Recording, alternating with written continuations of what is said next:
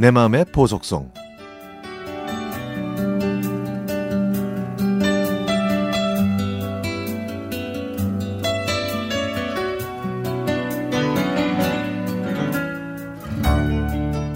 예전에 저는 학생들한테 참 좋은 분이라는 요상한 상장을 받았는데요. 상장 내용은 이랬습니다.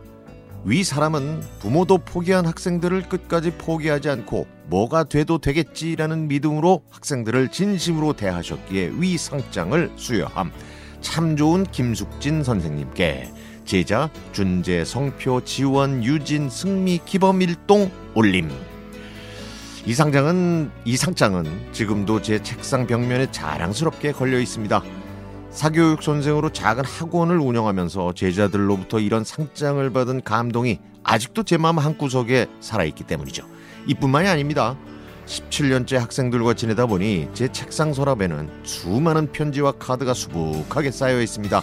제 보물이죠. 사실 우리나라에서 사교육 선생으로 살아가는 건 쉽지 않습니다. 그럼에도 제가 지금까지 건실할 수 있었던 이유는 저를 따라주고 지켜주는 제자들이 있었기에 가능했던 것이죠. 그래서 학생들이 지어준 별명도 정말 많은데요. 생명력이 좋아 사막에서도 잘 자라지만 만지면 찔린다는 선인장도 있고요.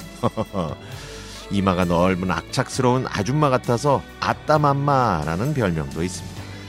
맨날 작은 빗자루를 들고 지우개 가루를 쓸고 다녀서 생긴 숙자루 그리고 배우 나문희 씨를 닮아서 얻게 된 영한 문희쌤 등 아이들 덕분에 닉네임 고민을 하지 않아도 될 정도로 아주 많습니다. 그런데 며칠 전에 또 다른 별명을 갖게 됐습니다. 길거리에서 우연히 여학생 두 명과 마주쳤는데 어찌나 반가워하는지 저도 덩달아 학생들처럼 크게 소리를 질렀죠.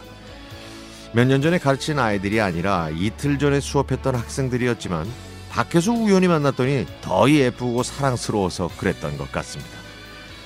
그 아이들이 헤어질 때 저에게 새로 지어준 별명은요, 고급스러운 저승사자였습니다. 제가 아직 고급스러운 저승사자를 만나본 적이 없어서 상상은 되지 않았지만 이상하게 기분이 좋더라고요. 그렇게 향기로운 별명이 아닌데도 기분이 나쁘지 않은 이유는 아이들 덕분에 제가 젊게 살아가는 에너지를 얻기 때문입니다. 물론 힘들 때도 많지만 아이들이 아니면 누가 저에게 상장을 주고 편지를 주고 카드를 주고 별명을 지어주겠어요.